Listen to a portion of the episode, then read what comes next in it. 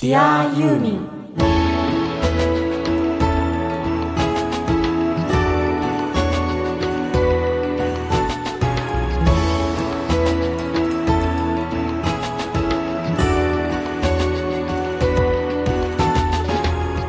こんにちは。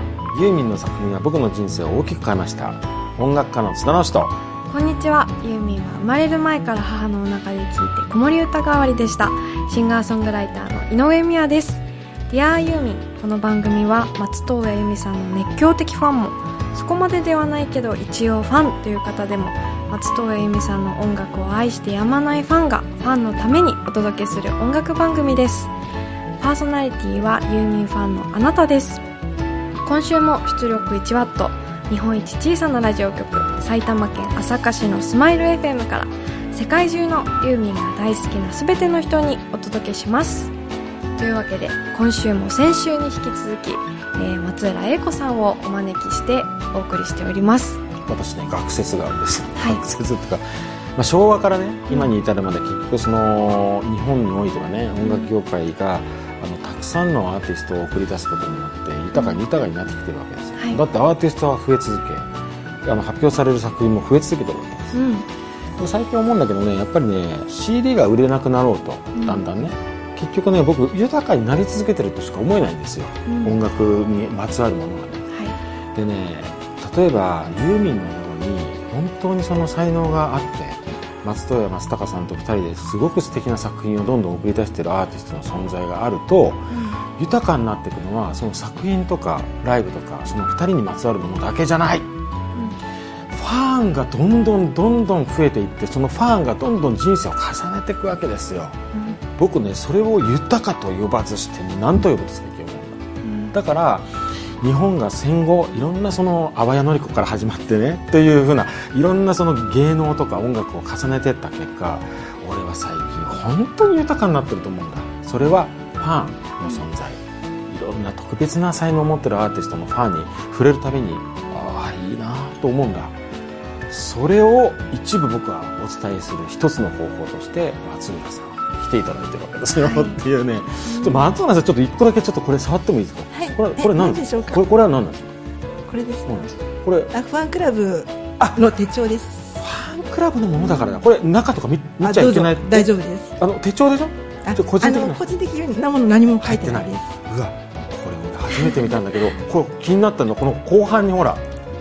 これねこれ欲しい。えいつでもわかるねしかもなんかねこのねアルバムが全部こうちゃんとビジュアルで書いてある印刷されてるんだけど、なんか丸とか。これはなんかが意味や気になるこ気にれなるね。あの、ライブのリスリクエストコーナーでリクエストする曲を選ぶときにこうちょっと LINE であこれいいかなこれいいかなって。なるほど。それを毎年考えるのも楽しみなんです。ああいいですね。ちなみになんか前リクエストしたら、あのはい。読まれたそうなんですあのステージに上がったわけじゃないんですけど、うん。あのその当時はインターネットで生中継してた時にそのリクエストコーナーで抽選でその番号当たった人に電話かけてくれるっていうのがありまして、それに当たったことがありましてうん。もうドキドキでした。自分の番号があの呼ばれた時にマジかと思って。で電話かけてるの待ってるんだけど電話してるのにこっちが鳴らないんですよなんで？と思ったら時差があるんですねインターネットって。ね、はい、それ気がつかなくてあなんでだろうって思って、ん。まあ、時差でこうかかってきまして。あすごいすごもいうびっくりです、うん、こう会場にあれですか？声が響く。あそうそうそうなんです。その時会場に私の友達もライブに見に行ってたんですけど、はいはいはい。全然私だって気づかなかったみたいであの名前もハンドルネームっていうかラジオネームだったので、うんうんうん後から私だったんだよみたいな。うんへえ嬉しいですね。うん。今日はもうたくさんお話を伺っていこうと思います。はい。はい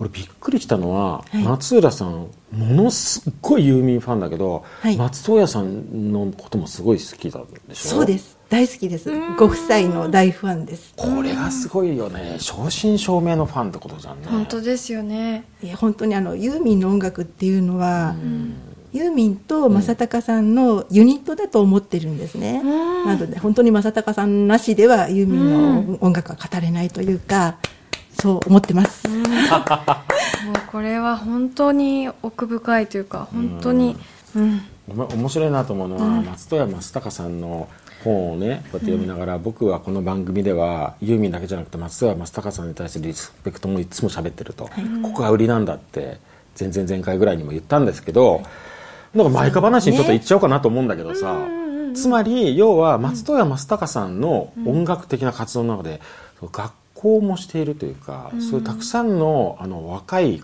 子たちに音楽のさの楽しさを教えているっていうのを実は僕は宮から教えてもらったみたいなところがあってね、あまり詳しく知らなかったのよ、はい。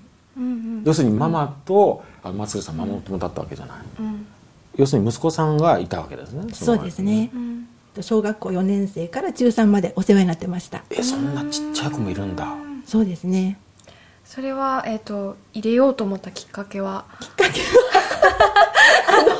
不純 な動機です。うんあのマイカのその入るにあたって説明会というのがありまして、その説明会を正隆さん校長ご本人がしてくださるということで、これは行かない手はないなと、正隆さんに会いたくて最初は行ったんですね。子供がやるかどうかはもう関係なくてとりあえずお会いしたいなと思って行きまして、で最初は子供もやるって言ったらいいけどやらないって言ってやらないんだったらまあそれはそれでいいなと思ってたら、子供の方からやってみたいって言ってくれたんでこれはと思って。もうどうぞどうぞって感じ、はいまさにぶち込みました でもやっぱりお母さんの影響で息子さんもユーミンの曲はやっぱもうそうずっとですね聴いてたんですかね、はい、はい、やっぱりみやちゃんとこと一緒でもう大教からですね、もうずっと毎日毎日。はい、面白いお母さんだね2人ともね。全く対響をユーミンでやってるっていうね考えたらね。でも割とそのうん。私がいたジュニアコースっていうところは、もう大体お母さんはみんな、まあ、ユーミンファンですよね。そうですね。ね。じゃあ立派な不純な動機だ。そうです。みんなそういあー。うみんな不純な動機で。なるほどね。うんうんうんそんな中、何？ミヤがその歌ってるのを見られてたっていうなんか。そうなんです、うん。あのジュニアコースあの3ヶ月に1回発表会っていうのがありまして、うん。正隆校長先生もいらっしゃって、うん。あの発表するんですけれども、その時にみやちゃんが愛子のカブトムシをうん歌ってたんですね、はいはいはいはい。あのピアノ弾き語りで、うん。はい。それ聞いてもう感動したんです。ええ。もう。もうね本当にねあの透き通るような歌声で、なんかすごい女の子が入ってきたなと思って。その頃は何？中学校なの？その頃高は校？中学校3年生だと思います。でももともと自分が歌うとは全く思っていなくて。うんもともとそのジュニアコースでもバンドコースとボーカルコースがあって、うん。私バンドの方に入ってたんですね、うん。でそこでキーボードをやってたんです。バンドコースってなのね。そう。で全然自分が歌うなんても思ってないしそんなにいい声だったのに。もうもう全然。で武部さんに憧れてたんですよ私は。武部聡。さんそう。で武部さんみたいなうん。なそうキーボーディストになりたいと思ってそうするとジュニアコースだと毎回そのユーミンのライブのリハーサルをうん。特別に見せてくれるんですよ。それいいね。でそこそれでいいねっつってもだって普通子供分かんないんじゃないの。あでもその子たちも子供もお母さんに連れられてユーミンのコンサートなんか行ってると分かるわけだ。そうそうそう。さんとかが弾いてるわけだ。それはもうすごいって分かりますよ。分かるわけだ。あ分かるんだ分かるんだ。そっかそっかそっか。しかもその後ちょっとユーミンと喋れる時間とかも設けてもらえてて、うんでなんだっけ？私はそう武部さんのそこでもキーボードをずっと見てたんですよ、うん。で歌うなんて思ってなかったんですけどジュニアコース主体で、えーみんなでライブをやろうみたいなうんうん。時に、あの子供たち独自でそのライブを作るっていうライブだったんですよ。うん。楽しそうだね。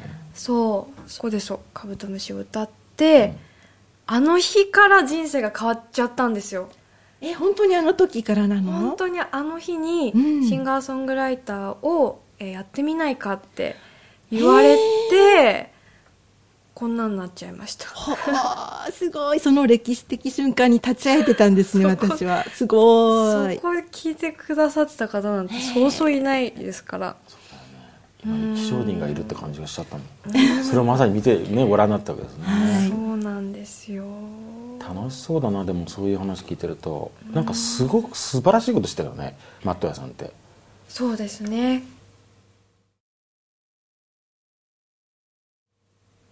あ俺俺さなんかそのミヤがさ音楽が好きでしょうがないんだけどっていう話と、あとあの頃はすごく楽しくてみたいななんかそういう話も聞いたことあるんだけどさ、ものすごい楽しかったその前かでの時間っていうのが今ものすごい蘇ってきて、とにかくそこにいると松任谷先生とかがいっぱいいろんな音楽を教えてくれるんですよ授業の中で。う。ん。でこの「僕の音楽キャリア全部話します」の中にもう出てくるうん。ドクター・ジョンの「ジャクソン」っていう曲、この曲はまさに私がそのキーボードを弾いてた時にマイカで。うん「みやちゃんこの曲弾いてみて」って言われたこともあって。結構昔の曲でしょこれ。そう古い曲なんですけど。なんかマンタさんが歌ったっていう書いてあるよねそうそうそうそうそういう曲をねたくさん松任谷先生が教えてくれるんですよそれで一生懸命それを弾くんですよね、子供たちがその、うんねミュージシャンの原石が集まってて今もプロでやってる子もいますたくさんいますし、そこの本の中でね、う、うん、あの僕も音楽音楽家だしも,、ね、ももともとミュージシャンだからすごい分かる大事な言葉があって、ん。その言葉がこの本の中で大切に扱われてるの、うん。それグルーブっていう言葉なのね、で考えたらそのグルーブをね伝えてるのよ。ああそう。その小さな頃の子たちに。そうだと思う。それ本物の教育だよ。教育っていうのかな音楽家は学ぶもんじゃないけどね、ん。あの勝手にこう獲得するもんだけど一番大事なグルーブを多分伝えてるよ。そうだからマイカに行ってたっていうと私よくその業界の人にね、じゃあその音楽理論とか学んできたんだねとか作曲のやり方とか学んできたんだねってそういうふうに聞かれるんだけど、いや全然違う、うん。あの音楽理論なんて一回も教わったことないんです、うん。マイカで。うん。とにかく自由にやること、うん。あと良くも悪くも教えてくれないんですよ、うん。とにかくやりたいものをじゃあやってっていう感じで先生にたくさん曲を提示してもらって、うん。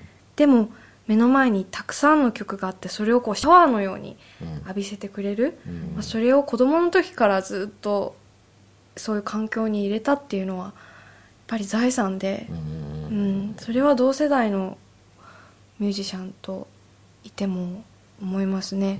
うん。うん。素晴らしいことだもんね。だ俺はねそれも含めて今回この「僕の音楽キャリア全部話します」っていう本を楽しんで読んで今2回目に入ってるわけですはいけど、はいはい俺結構ね前川に関しては認識を新たにしたよ今日の話で。えー、そうなんですか？意外とみんな知らないよ実は。ああ、うん。確かに。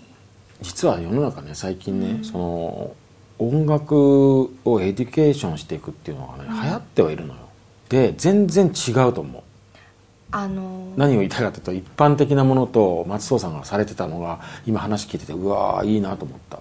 だってラボラトリーですもんね、うんうんそうそうですね。そう絶対学校って言っちゃいけないんです。でしょう。研究所なんですよね。そうそこには音楽研究所。うん。それはもう松任谷先生の意図なんですよね、も非常によくわかるよね、ううんだからマイカっていう存在は知ってたんだけど全部僕はねミヤちゃんからなんですよね、その話を聞いて、なるほどなっていうのがね、でも実は今ね話を聞いてるようなことは聞いてなかったから、いやこれはいいなと思ったんだけど、その息子さんはな楽器は何をされてたんですか？ギターをやってました。うん。もう美和ちゃんと違ってもう全然もう上達しなくって、うんまあ、好きは好きみたいなんですけど、うん。まあ音楽が好きなのが最高だからね、うん。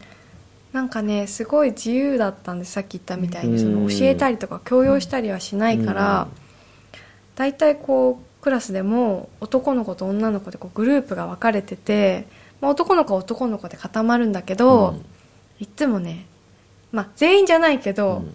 ゲームしてましたよねみんなで固まって楽器よりもなん。かみんなで集まってこうゲームやってる子がいたりとうか、ーん。あー自由なんそっち組だなうちのは。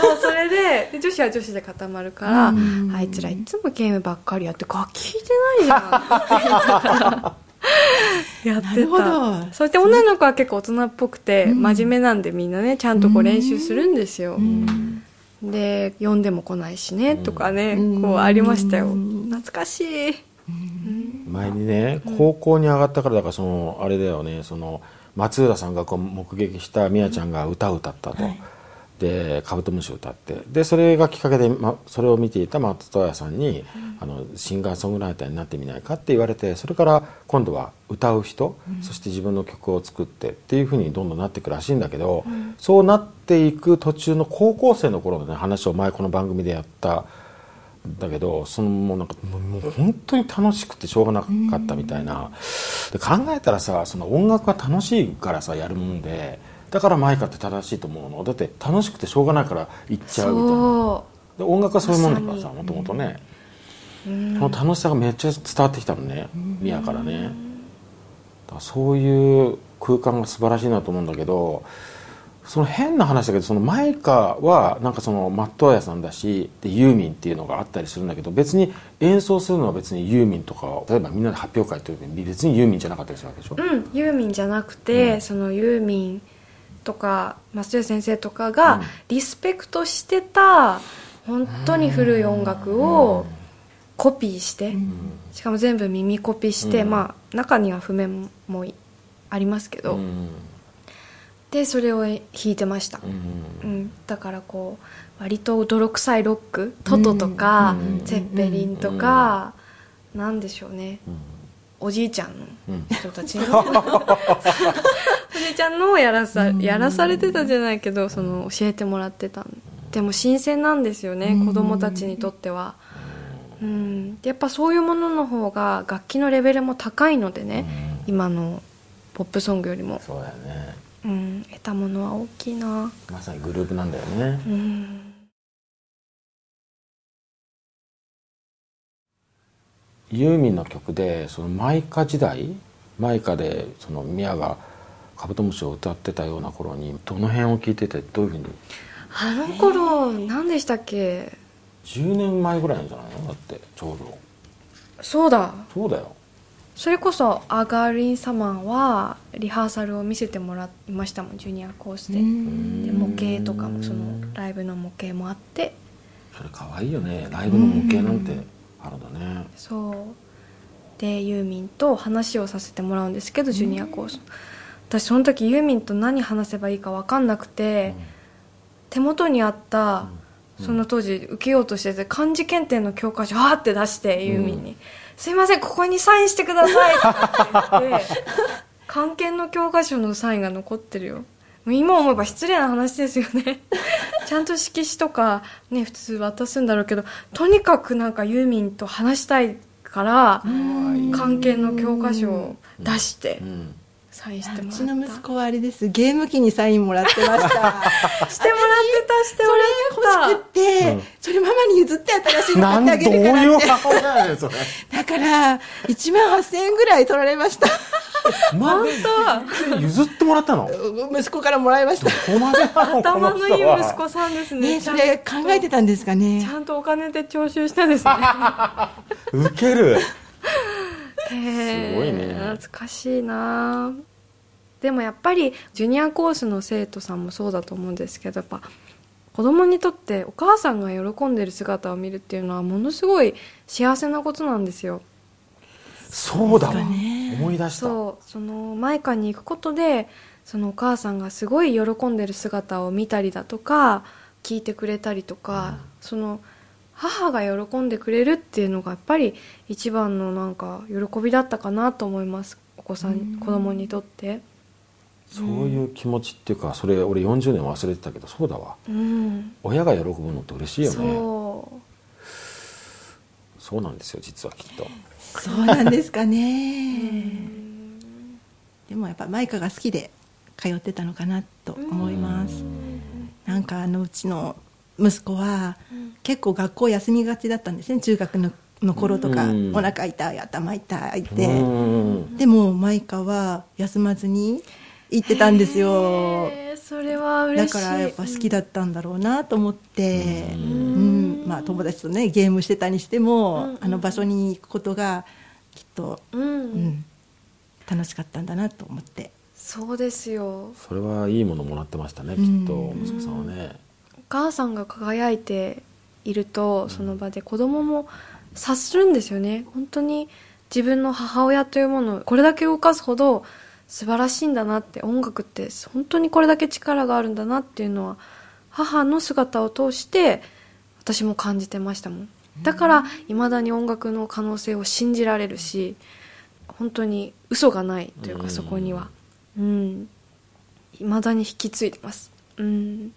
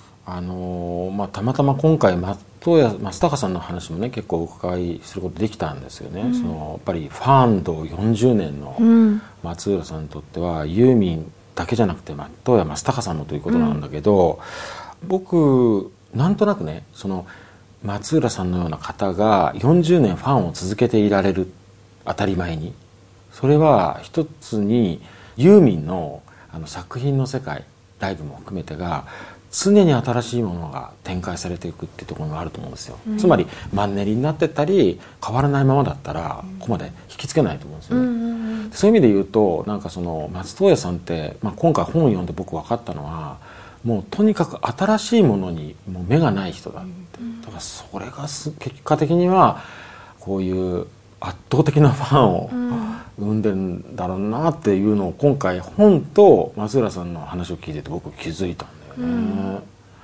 どうですこう、はい。たった今だと、はい。現時点っていうかだともうまさに宇宙図書館じゃないですか、でも遡って例えば今会話してるのが5年ぐらい前だとしたら、はい。これからポップクラシックが出るみたいなタイミングだとするじゃないですか、はそれまでポップクラシックはまだ見てないの前しか知らないと。でもポップクラシックが出ましたっていう時にやっぱり新鮮でしょ？新しいっていうか、うん、そうですね。うんそういう新しさにワクワクするみたいなことは当然あると思うんですけど、はい。それを40年ずっとやってきたってことですもんね。簡単にそうですね。もう毎回毎回もうワクワクしてアルバムの出る時期は。ううん。ん、ここがすごいんじゃないかなそれだってユーミンの出すものって毎回毎回本当に新しいですもん、うんうんうんあのいろいろアーティストってやり方っていっぱいあって、うん例えば中島みゆきさんとかだと、同じスタイルをずっと続けていく、うん。もう全く揺らぎがない、うん。衣装も何から、うん。ユーミンとかは、うん。そういうのはもう真逆ですよ、うん。もう常に新しいものを取り入れてまたいろんなそのアーティストデザイナーの方とかとうん。コラボしたりとか化学反応を起こしながらうん。毎回全然違うものうん。を出してくるからうん。飽きることがないというかびっくりさせられますようん。ね。本当に。うん。ね、うん本当にあのステージ見ても本当衣装何着ても似合っちゃうのがユーミンなんですよね。うんそうですよね。本当にユーミンはユーミンです。ううん。ん最近俺思うんだけどさはい。そういうユーミンでいられる背景にやっぱマンタさんっていうのが大きいんじゃないかなっていうのがあるんだよね。逆にも見えるしね。マンタさんがマンタさんでいられるのはユーミンうん。をやってるからだみたいな、両方でそうなってるような気がするんだよなそうですね。あそれ私も思います。うん。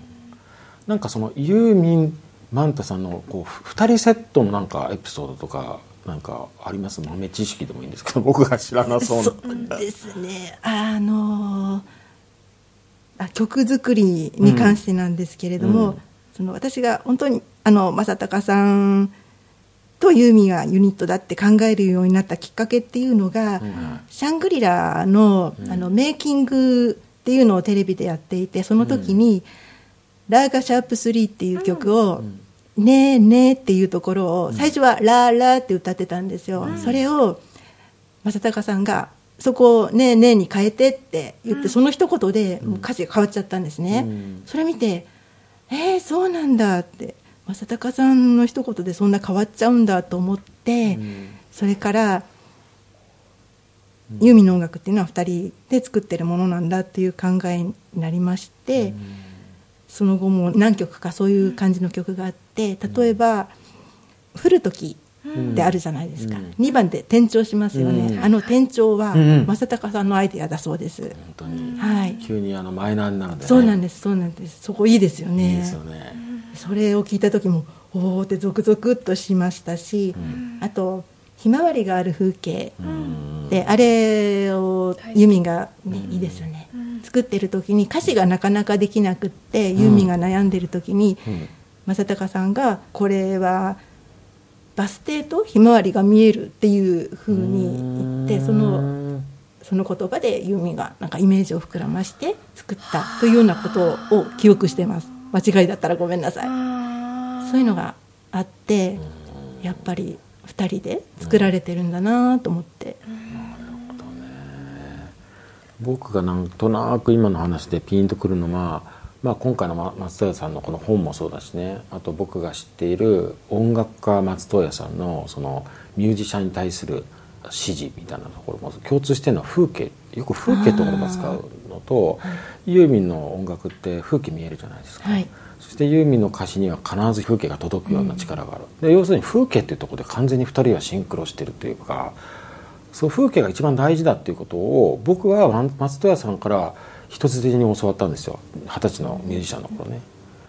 そっか風景だよなと思ってから気づいてから僕のあの音楽家としての人生も相当そのね景色が見えるもの。で大きく変わったんですよそれがもうあの二人が同時にそれをね多分やってるんだよね、うん。せっかくだからちょっと聞きたい。あの曲をね振るとき聞いてみようか、ね。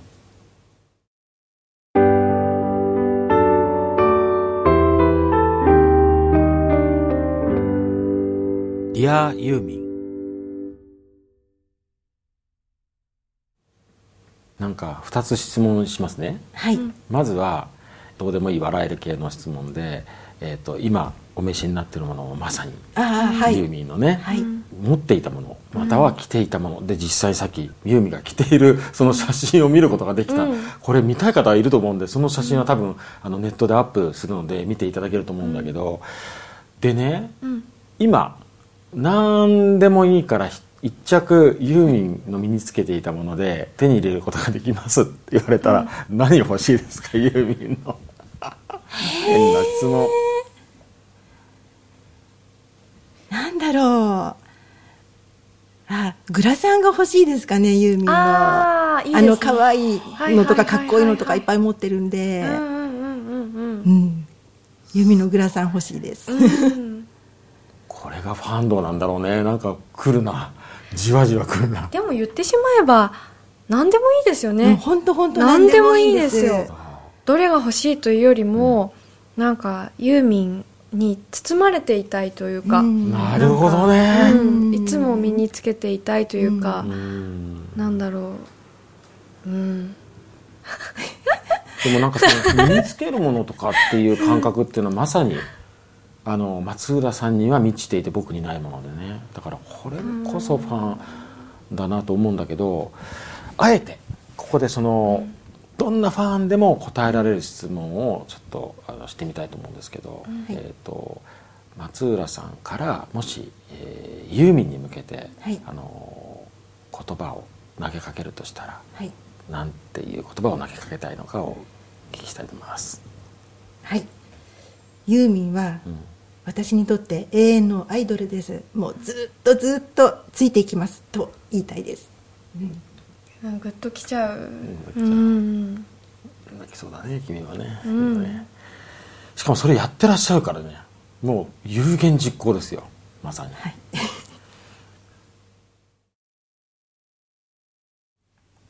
でもまあこれから未来がねどんどんどんどん楽しみなことがあるわけで、うん。早速始まってるのが、始まりました、ね宇宙図書館、うん、42都市80本、まあ、自己最長最多本数の超ロングランツアーということで、えー横須賀芸術劇場18日から始まってますが、行かれます？これ。なんかあの この宇宙図書館のツアーだから複数回だって行くんでしょ？はいもちろんです。だってさファンクラブに入っていてもチケットが取れないとかって言ってたじゃないあですか。そうですね。人気の日は例えば初日とか最終日とか、うん。土日とかはやっぱり競争率が高くてなかなか当たんないですね、ってことは複数回行かれるということは結局はい。それをゲットできるわけで、はい。だって目の前に持ちた人もいるわけですよ。落ちちゃった、ね。行きたかった。19日取りたかったんですけど、すごいよねでもそういう意味では、ちょっと待ってよ。つまり当ててしまうというのもなんかファンのエネルギーの賜物かもしれないんだけど考えたらほら最初に番組のオープニングで聞いた時にびっくりしたのはあほらブリザリウムの あれ見事に当ててるわけじゃないですか。あのねリクエストコーナーね。はい。なんか持ってんですよきっとね。いやーどうなんでしょうね、うん、でも楽しみですね。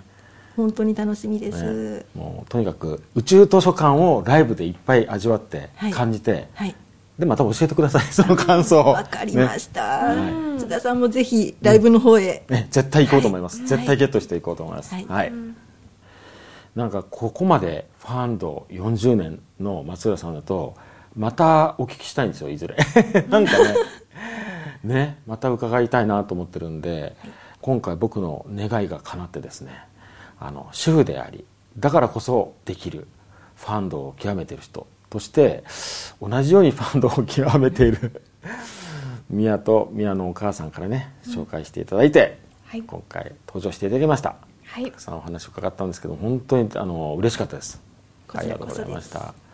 なんかユーミンだけじゃなくてやっぱりマットや松高さんのこともやっぱり愛してらっしゃるっていうところはすごくなんか感じ入りました、なんかよくわかるって感じだね、すごい僕はハッピーだったんで。どうもありがとうございました。ありがとうございました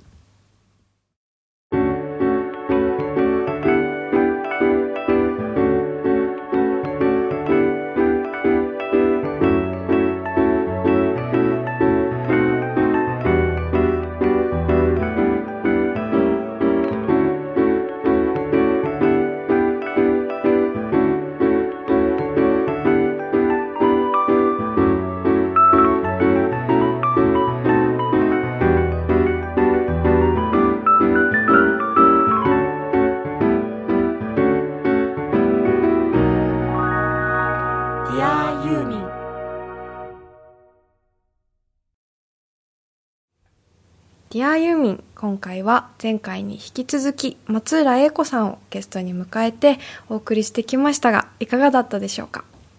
あのすごく楽しくてねうん。聞きたいことはいまだにあるんだけどうん。なんかね俺いい意味で気になってることがあってさ、うん。松浦さんがいろんな部屋にさラジカセがあって、うん。何してる時でも聞けると、うんで見せてもらった手帳にはさその、ちょっとこう囲ってあるのは実はそのリクエストする時のみたいな、うん。まあ、要は全曲くまなく聴いてるわけですよね。でユーミンのに関わるニュースユーミンのラジオとかくまなく、お仕事だった本人が言ったのが俺受けたんだけどチェックしていて、っていう時間を40年続けている中であの「トロピック・オブ・カプリコーン」っていう曲がねうん。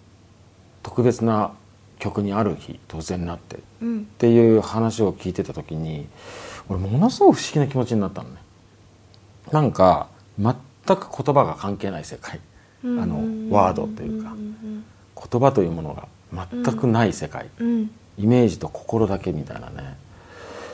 そこと松浦さんが40年ずっとユーミンのことをあの慕い続けて、うん。ユーミンと松任谷さんへの気持ちをずっと持ち続けていて、うん。松浦さんから愛があって、うん。で2人からも愛を届けられてるっていうのを40年続けてるっていう松浦さんだから起きる何とも言えない現象だっていうふうに僕は受け取ったのこれは、えー、と私なりの解釈と持論なんですけど、うん。なんか本当に大切なものとか本当にえー揺るぎないものとかってうん。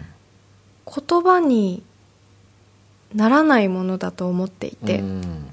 逆に言葉にすると嘘になったりとか、言葉にすると本物じゃなくなったりとかすることってあるじゃないですか、うん。でも今はその、まあ、話をしながらそういうものを感じていてうん。言葉にならないエネルギーがあって、うん。そうすごい愛を感じる。うん。ね。うん。まあこれをなんかその番組を聞いていただいている皆さんと共有ができたんだったらすごい嬉しいなと思ってて、そうですね。ん。だからなんか「おうこのラジオうん。この番組やっててよかったぜイエーイ」って感じ俺はね。うんうんうんうんうん だから続けていくぞイエーイって感じ。なんか毎回訪問だけど本当に今日は嬉しかったな今週と先週は、うん。だからガンガン続けてみますよこの番組を、そうですね、うん。エンディングは津田直し井上宮のオリジナル曲「マザーズ」を聴きながらお別れです。ディアユーミンお相手は今後もこの番組どんどん心を込めて送り届けていきますよ。の音楽家の津田の人はい。同じくシンガーソングライターの井上宮でした